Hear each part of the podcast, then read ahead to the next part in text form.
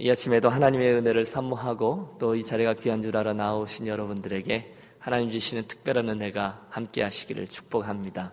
예.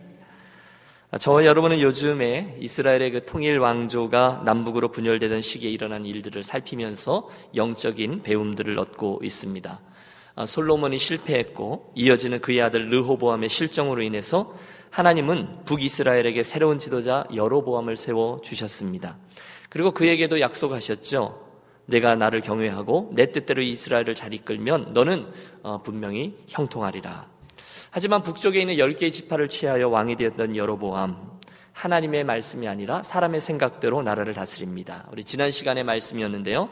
북이스라엘의 백성들이 남쪽에 있는 예루살렘 성전을 오가는 것을 보면서 그 일을 막기 위해서 금송아지들을 섬겨서 어, 만들어서 섬기게 했습니다.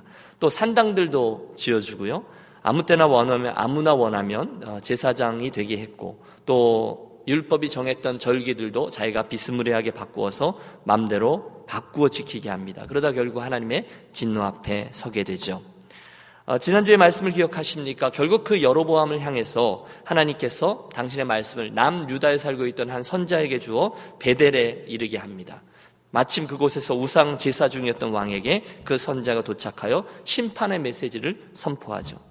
화가 난 왕 여로보암이 저놈 잡아라 그 팔을 뻗는 순간에 손이 말라버리게 되는 심판 그리고 우상을 위해 세웠던 재단이 무너지고 제가 쏟아지는 무시무시한 체험을 하게 됩니다. 그게 이제 한 부분이라면 오늘은 그 장에 나오는 또 다른 등장인물 다시 말해서 하나님의 말씀을 가지고 유다로부터 올라왔던 그 하나님의 사람에게 우리들의 시선을 좀 돌려보려고 합니다.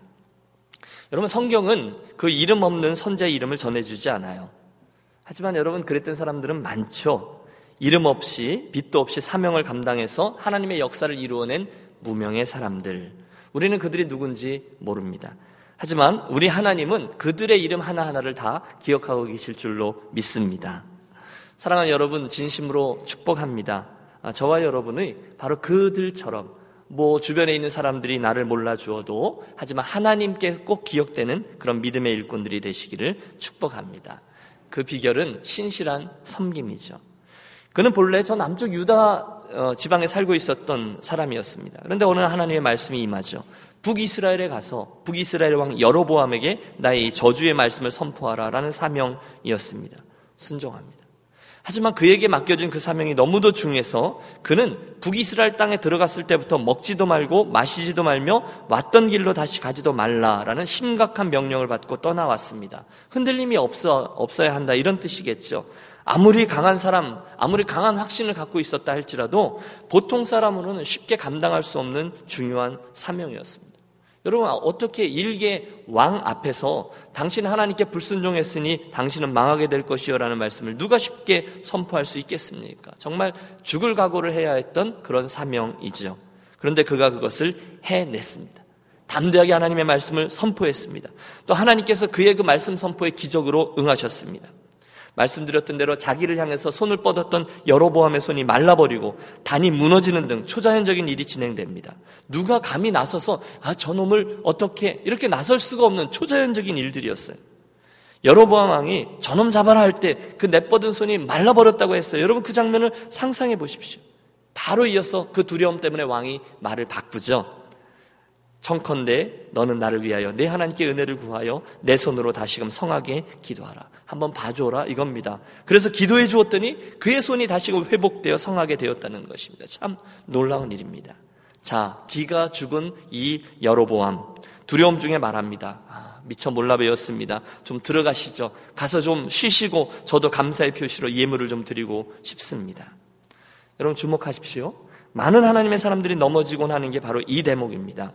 잘 대접해. 뭔가가 잘 됐잖아요. 그래서 잘 대접해주고 예물도 주고 막 그럴 때 하나님의 사람들이 넘어집니다. 여러분 생각해 보십시오. 김 목사가 그에게 예물을 좀 주겠다, 선물을 주겠다 그러면 별것 아닐 수 있을 겁니다. 하지만 일국의 왕이 예물을 주겠다면 시시한 예물을 주지 않을 것입니다. 틀림없이 기대해도 좋을 만한 것들을 얻을 수 있었겠죠. 그러나 이 유다에서 온 선자는 훌륭했습니다. 그런 마음을 잘 지킵니다. 아닙니다. 저는 여호와의 말씀을 지켜야 되기 때문에 떡도 먹지 않고 물도 마시지 않겠습니다. 왔던 길로 돌아가지도 않겠습니다. 그리고 분연히 일어나 길을 떠납니다. 쉽지 않아요. 그러나 참 잘했습니다. 어, 진실된 사역자였기 때문에 저는 그 당시 그의 마음이 그 그의 그 진실된 모습 속에서 그의 마음이 어땠을지 충분히 이해할 수 있습니다. 마음에 아마 기쁨이 충만했을 거예요. 목도 마르고 또 배도 고프고 어질어질했겠지만 어, 하나님이 주시는 인정이라고 할까요? 하나님 주시는 보상 그것은 저는 예, 왕의 예물이 아니라 하나님의 말씀대로 행하였다라는 뿌듯함일 것입니다. 그분이 아시지 그런 생각 말입니다. 하늘의 위로입니다. 하나님의 일꾼들은요, 하나님의 위로와 또 하나님의 미소로 먹고 사는 게 틀림없습니다. 배는 고팠겠지만 그의 발걸음은 씩씩했을 거예요. 문제는 그에게 두 번째 유혹이 찾아왔다는 거죠. 오늘 우리가 대했던 본문 11절은 이렇게 시작하고 있습니다. 베델에 한 늙은 선지자가 살더니, 여러분 벌써 분위기가 심상치 않죠? 그의 아들들이 와서 이날에 하나님의 사람이 벧엘에서 행한 모든 일을 그에게 말하고 그 하나님의 사람 이야기의 2탄이 바야흐로 시작되고 있는 거죠. 여로보암 왕을 향한 사명을 잘 마치고 유다 땅으로 다시 내려가고 있는데 아 거기 베델에 은퇴한 노 선지자가 하나 살고 있었다는 거예요. 베델 기억하시죠? 베델은 우상 숭배 또는 배교의 중심지였습니다. 우리가 역대하 11장을 보면 바로 그날 여로보암이 단엔과 베델의 우상을 세우고 그것을 섬기라고 했을 때 여러분 금송아지를 만들어서 단과 베델에 우상을 어, 세우고 섬겨라 이렇게 명령했을 때 경건한 제사장들과 레위인들 그리고 하나님을 사랑하던 많은 이스라엘 사람들이 남쪽 유다로 월남을 했다 이런 기록이 있습니다. 그런데 지금 이 늙은 은퇴 선자는 그냥 거기에서 배교의 본거지에 그대로 남아 있었다는 거예요. 그것뿐이 아닙니다. 그의 아들들은 또한 그 여로보암 왕과 함께 우상을 숭배하는 제사에 참석하고 있었어요. 그러니까 우리가 잠정적으로 결론을 내릴 수 있습니다. 아, 지금 이 은퇴한 노선자는 불의했던 왕 여로보암을 대적해서 바른 신앙을 선포하기 위해 남아 있었던 것이 아니었습니다. 다른 선자들을 돕기 위해 남아 있었던 것도 아닙니다. 대신 그냥 거기가 먹고 살만 하니까 친숙하니까 그냥 거기 머문 것입니다. 선지자로서의 양심은 신앙 양심은 남 유다로 내려가야 한다는 것을 알고 있었을지 몰라요. 하지만 육체의 안일함과 정욕은 그로 하여금 그것을 머물게 했을지 머물게 했을 것입니다. 그러던 중에 그의 아들들이 그날 여로보암의 제사에 참여했다가 돌아와서 거기 일어났던 일을 말해주는 거야. 아버지 아버지 글쎄요 오늘 제사를 지내던 중에 유다에서 온 하나님의 사람이 이렇게 말했고 여로보암 왕이 뭐 손을 이렇게 뻗었는데 어떻게 됐었고 또 단이 무너져 내렸고 그러자 이 노선자가 얼른 나귀를 타고 그를 쫓아간 겁니다. 그러자 상수리 나무 아래에서 앉아서 쉬고 있던 그 하나님의 사람에게 그가 미치게 된 거죠. 그리고 묻습니다. 그대가 유다에서 온 하나님의 사람이니요? 그렇습니다. 그가 그 사람에게 이르되 나와 함께 집으로 가서 떡을 먹으라. 여러분, 당연히 거절하지 않겠어요? 조금 전에 왕의 초대도 거절했던 하나님의 사람 아닙니까? 안 됩니다. 여호와께서 저에게 말씀하시기를 절대로 제가 이 북이스라엘에 와서 떡도 먹지 말고 물도 먹지 말고 마시지도 말고 왔던 길로 돌아가지도 말라고 하셨습니다. 저는 그냥 가야 합니다. 그때 이 교활한 노 선지자가 꾀를 냅니다. 우리 함께 18절을 보실까요? 18절입니다. 같이 읽겠습니다. 그가 그 사람에게 이르되 나도 그대와 같은 선지자라 천사가 여호와의 말씀으로 내게 이르기를 그를 내 집으로 데리고 들어가서 그에게 떡을 먹이고 물을 마시게 하라 하였으니라 하라 하니 이는 그 사람을 속임이라. 이게 뭐라고요? 속임이라는 거. 벌써 하나님의 감동이 진작 떠난 사람이기 때문에 일말의 죄책감도 없이 하나님의 이름, 천사의 이름까지 팔아서 거짓말을 한 거예요. 나도 그대와 같은 선지자라. 뭐죠? 우리가 남이가 지금 그 얘기입니다. 여러분 사탄이 저와 여러분을 속일 때 우리를 유혹할 때 가장 잘 쓰는 방법이 있습니다. 그게 바로 이 한편이다라는 끼리 의식입니다. 나도 그대와 같은 선자라 뭡니까? 나도 맨날 그거 합니다. 나도 다 그렇습니다. 나도 그런 생각 다 해보았습니다. 등등. 나도, 나도. 이게 신앙생활의 문제예요. 일단 그렇게 같은 부류로 우리를 묶어버리면요. 우리는 종종 영적인 긴장감을 놓게 됩니다. 그리고 그 꿰이 우리를 내려 끕니다. 나도 그대와 같은 선지자요. 나도 다 합니다. 나도 전에 그랬어. 사실은 뭡니까? 속임입니다. 감히 천사와 여호와의 이름을 팔아서 천사가 여호와의 말씀으로 내게 와서 말해줬는데 참 수고했으니 그에게 가서 그를 격려해주고 잘했으니 이제 선배 선자를 따라서 그 집에 가서 떡도 좀 먹고 물도 좀 마시라 그렇게 해라라고 했다면서 저를 속이는 거예요. 그리고 해석하게도 그 속임에 이 하나님의 사람이 넘어갑니다. 그 일을 따라서 그의 집에 가고 함께 먹고 마십니다. 그 순간 여러분 놀라운 일이 하나 벌어지죠. 이미 여호와의 말씀이 끊어졌던 그 은퇴 선지자에게 갑자기 하나님의 말씀이 임하여 소가 넘어간 유다에서 온 선지자에게 이렇게 예언하게 하십니다. 네가 이 사람에게 속아 내 명령을 지키지 아니하였으니 이제 너는 온전히 죽지 못하게 될 것이다. 여러분 무시무시한 이야기가 전개됩니다. 슬프게도 그는 결국 돌아가던 길에 사자를 만나 죽임을 당하였고 너무도 우습게 그를 꿰어서 저로 하여금 죽음에 이르게 한 그 노선자가 그 시체를 가져다가 장사를 치르게 되었다라는 것으로 이제 본 이야기가 마무리됩니다. 그래서 오늘 본문에 오늘 이 설교의 제목이 실패한 선지자인 것이죠. 저는 이 이야기를 대하면서 가장 먼저 도대체 그 은퇴 선지자가 왜 그렇게까지 거짓말까지 해가면서 잘하고 있던 후배 선자를 불순종의 자리로 이끌었던 것일까라는 생각을 해보았습니다. 왜 그랬을까? 여러분 이유는 한 가지뿐입니다. 바로 시기심 때문입니다. 그 이유밖에 없어요. 자기도 한때는 하나님의 말씀을 잘 전하고 능력도 행했던 그런 사람이거든요. 그런데 어쩌고 저쩌고 해서 지금 그 모든 일이 그쳐졌고 이제는 저쪽에서 또 다른 세대를 일으킨 하나님께서 그를 통해서 놀라운 일을 행하고 있는 것을 보면서 시기가 있는 거예요. 여러분, 영적인 긴장감을 놓치면 안 됩니다. 이 이야기를 어떻게 우리들의 영적인 여정에 적용할 수 있을까요? 오늘 우리들의 삶에요. 간단하죠? 우선은 시기하지 않는 게 중요하고 두 번째는 시기하는 사람을 조심하는 것이 중요합니다. 우리가 오늘 믿음의 길을 갈 때 저보다 믿음이 더 좋고 저보다 더 잘 섬기는 이들을 보면서 시기하지 않는 게 굉장히 중요하다는 거. 이건 여러분 어렵습니다. 저도 해봐서 압니다. 저보다 더 신실하게 잘 섬기고 저보다 더 하나님에게 서 존귀하게 사용되는 다른 동료 목회자를 보면 시기심을 감당할 수가 없습니다. 여러분도 그렇지 않습니까? 여러분보다 늦게 예수를 믿은 분이 여러분보다 더 열심히 주님을 섬기고 더 열심히 또 또는 다른 사람들에게 칭찬을 받으면 내 마음속 저 깊은 곳에 누르고 눌러도 이런 시기심이 있습니다. 차라리 여러분 어려움은 인내할 수 있습니다.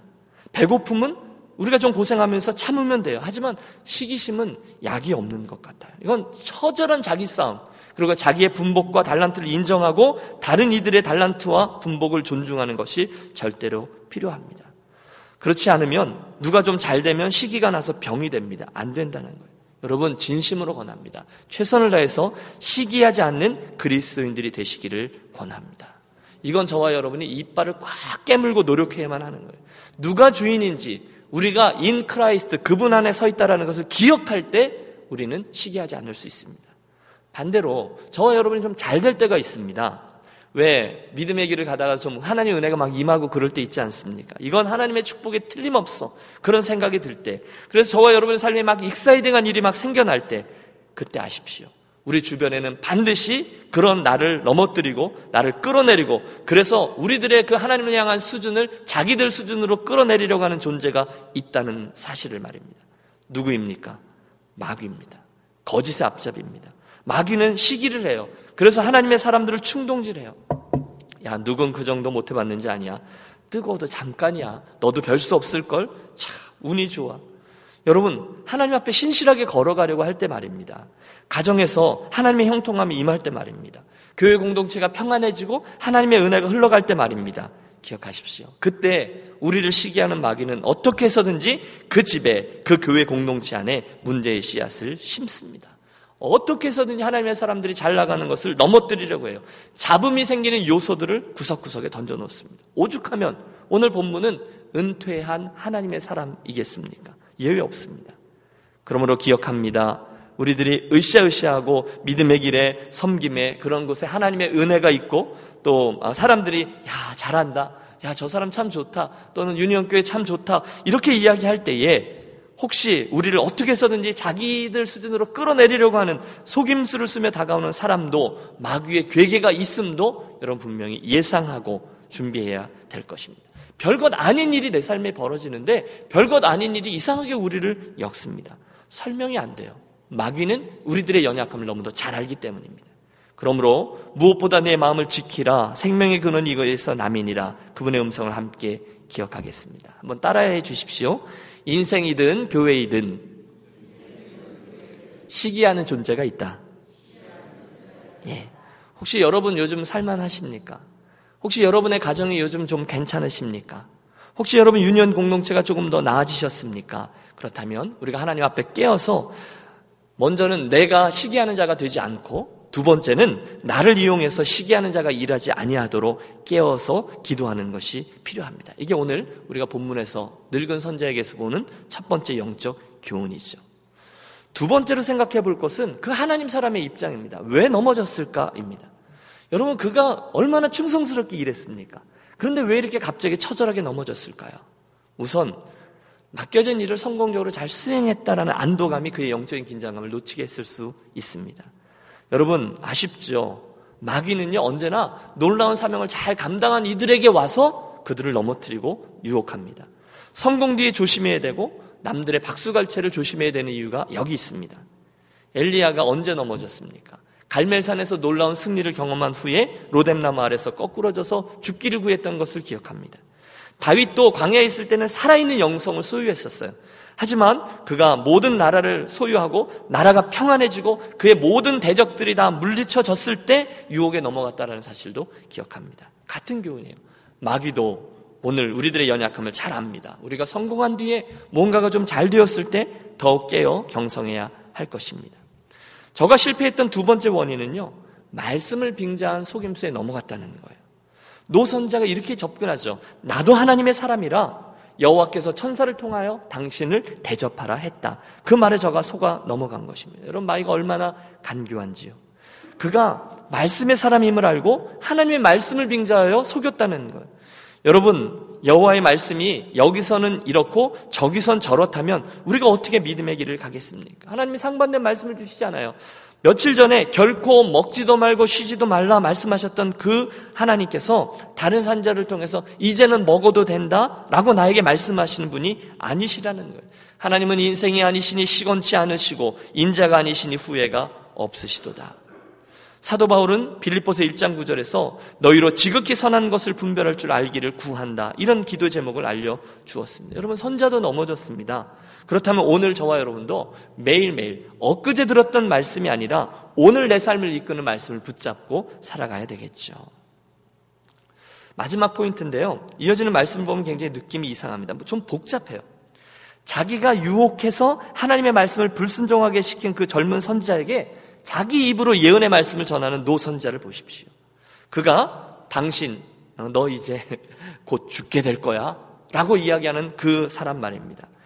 젊은 선자가 이제 떠나려고 하는데 그 늙은 선자가 손수 어, 안장을 쥐어줍니다. 그리고 인사를 해요.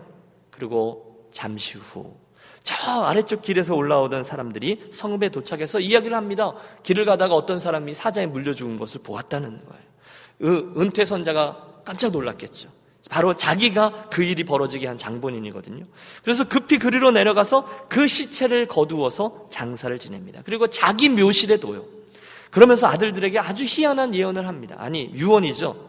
내가 죽거든 이 하나님의 사람을 장사한 그 묘실에 나를 장사하되 내 뼈를 그의 뼈 곁에 두라. 그가 여호와의 말씀으로 베델에 있는 단을 향하고 또 사마리아 성읍에 있는 모든 산당을 향하여 외쳐 말한 것이 반드시 이룰 것입니다. 여러분 상황이 이렇습니다. 늙은 선자가 이 되어진 일들을 보면서 모든 일을 깨달은 거예요. 그 젊은 선자가 사자에 물려 죽어 있다라는 것을 듣자마자 그는 26절에서 이렇게 말합니다. 이는 여호와의 말씀을 어긴 하나님의 사람이로다. 여호와께서 그에게 하신 말씀과 같이 여호와께서 그를 사자에게 넘기심에 사자가 그를 찢어 죽였도다. 무슨 뜻입니까? 이후에 어쨌든 그 젊은이가 하나님의 말씀 어겼다라는 것을 이 늙은 선자가 알았어요. 또 그가 죽은 게 여호와께서 하신 말씀대로 된 거라는 것도 알았어요. 그래서 현장에 가보니까 나귀와 사자가 그대로 있는 거예요. 그걸 보면서 아마 오래전에 자기가 현역으로 뛰었을 때의 그 거룩함과 두려움, 그때 마음속에 있던 하나님의 말씀이 그대로 이루어질 때 거룩함이 있고 두려움이 있잖아요. 그게 다시 솟아오른 거예요. 그래서 막 울면서 돌아와요. 참 재미있습니다. 이게 무슨 눈물이었을까? 저는 생각해 봤는데 이해할 수는 없어요. 그리고는 자기 아들들에게 우리가 지금 이 사람을 장사하는데 나중에 내가 죽으면 그 묘실에 나도 장사하되 내 뼈를 그의 뼈 옆에다 두라. 이렇게 유언합니다. 부부도 아닌데 합장해 달라는 거예요. 왜 그랬을까요? 여러분 너무 미안해서 그랬을까요? 예, 뭐 그럴 듯하긴 하지만 아무리 그래도 여러분 자기 뼈를 다른 사람들의 뼈, 다른 사람의 뼈 옆에다가 묻는 사람이 없습니다. 왜 그랬을까요? 그 늙은 선자는요, 뭔가를 알았던 거예요. 그 젊은 선자의 입에서 나왔던 말씀들이 참으로 하나님의 말씀이요, 앞으로 반드시 이루어질 것을 그 예언이라는 것을 알아요. 어, 그 선자가 이미 예언할 때 어떤 예언을 했습니까? 그래서 오늘 32절에 보면 그가 여호와의 말씀으로 베델에 있는 제단을 향하고 또 사마리아 성읍들에 있는 모든 산당을 향하여 외쳐 말한 것이 반드시 이룰 것임이니라. 그 사람이 남에서부터 올라와서 여로보암 왕 앞에서 선포했던 그 모든 예언들이 이루어질 것이다라는 것을 믿고 있었다는 거예요. 여러분 지난주의 말씀을 기억하세요? 그의 예언 중에 한 파트입니다. 훗날, 먼 훗날, 저 남쪽 유다에 요시아라는 왕이 등장하게 될 것이고, 그가 종교 개혁을 일으킬 것이고, 그때 북이스라엘에 있던 이 단들도 다 회파하고, 여기서 세웠던 못된 제사장들, 그들의 죽은 뼈들까지도 다 추려서 단위에 불살라 모욕을 당하게 할 것이다. 라는 그 예언이 앞으로 이루어질 것임을 이 늙은 선자가 지금 안 거예요. 그러니까, 만약에 자기의 뼈를 그 선자의 뼈 옆에다 두면, 그 사람은 비록 실패하긴 했지만 진짜 선자였으니까 그 뼈를 불사르지는 않을 거니까 자기 뼈도 그 옆에 있다가 덕을 좀 보겠다는 것입니다. 그래서 대책을 세운 거예요. 그래서 어떻게 했을까요? 여러분 뭐 잠깐 성경을 뒤로 돌려서 한번 펴 보실까요? 열왕기 하 23장에 바로 이 예언이 어떻게 이루어지는지가 나옵니다. 그 뒤에 열왕기 하 23장 15절에서 18절의 말씀을 한번 오늘 이 말씀을 생각하면서 함께 읽겠습니다. 15절부터 18절까지의 어, 말씀입니다. 오랜 세월이 지났어요. 그리고 그가 예언했던 대로 저 남쪽 유다에 요시아라는 왕이 태어났어요. 그리고 그가 종교 계획을 단행합니다. 그때의 기록인데요. 그럼 15절에서 18절을 같이 한번 읽겠습니다. 또한 이스라엘에게 범죄하게 한 느바세 아들 여로보암이 베델에 세운 제단과 산당을 왕이 헐고 또 그 산당을 불사르고 빻아서 가루를 만들며 또 아세라 목상을 불살랐더라. 여러분 이해가 되시죠? 진짜 그 일이 몇백 년 후에 일어난 거예요. 계속 읽죠. 요시아가 몸을 돌이켜 산에 있는 무덤들을 보고 보내어 그 무덤에서 해골을 가져다가 제단 위에서 불살라 그 제단을 더럽게 하니라. 이 일을 하나님의 사람이 전하였더니 그 전한 여호와의 말씀대로 되었더라. 요시아가 이르되 내게 보이는 저것은 무슨 비석이냐 하니 성읍 사람들이 그대에 말하되 왕께서 베델의 제단에 대해 행하신 이 일을 전하러 유다에서 왔던 하나님 사람의 묘실이니이다 하니라 이르되 그대로 두고 그의 뼈를 옮기지 말라 하매 무리가 그의 뼈와 사마리아에서 온 선자의 뼈는 그대로 두었더라. 아멘. 여러분 소름이 끼치지 않습니까? 지금 예언했고 지금 예상했던 일이 몇백 년 후에 그대로 일어나는 겁니다. 요시아가 종교 개혁을 행하다가 한 묘실 앞에 서서 묻는 거예요. 저건 누구 묘실이냐? 그때 성읍 사람들이 오늘 이 사건을 이야기해 주는 겁니다. 이 묘실은 지금 요시아 왕 당신께서 행하시는 이 종교 개혁과 심판의 일들을 예언하러 오래전에 왔던 옛 유다 선자의 묘실입니다. 그랬더니 요시아가 그 뼈는 옮기지 말라는 거예요. 그러자 무리가 그 젊은 선자의 뼈와 그 옆에 둔 늙은 선자의 뼈를 그대로 둔 거예요. 여러분, 굉장히 재밌지 않습니까? 하나님의 말씀은 참으로 두렵습니다. 왜? 그대로 이루어지기 때문이죠. 시간과 공간을 넘나드는 이야기. 여러분 몇백 년 차이지만 이 사람들이 그 예언을 했고요. 그 예언의 비, 예언을 준비하여 이 늙은 선자가 그 옆에다 자기 뼈를 묻은 거예요. 하나도 어긋나는 법이 없습니다. 그래서 비록 지금 자기가 그 젊은 선자를 망하게 했지만 하나님의 말씀이 어떻게 될 것이라는 걸 알기 때문에 자기 뼈를 그 죽은 선자의 뼈 옆에 두었습니다. 말씀을 좀 정리해 보죠. 오늘 우리는 하나님의 사명을 잘 감당했던 한 선자의 실패를 보면서 교훈을 얻습니다. 첫째, 시기입니다. 남들이 잘 될 때 시기하지 않고 청직의 태도로 반응해야 할 것입니다. 축복하고 칭찬하고 격려하고 축하하는 일을 습관하는 게 중요합니다.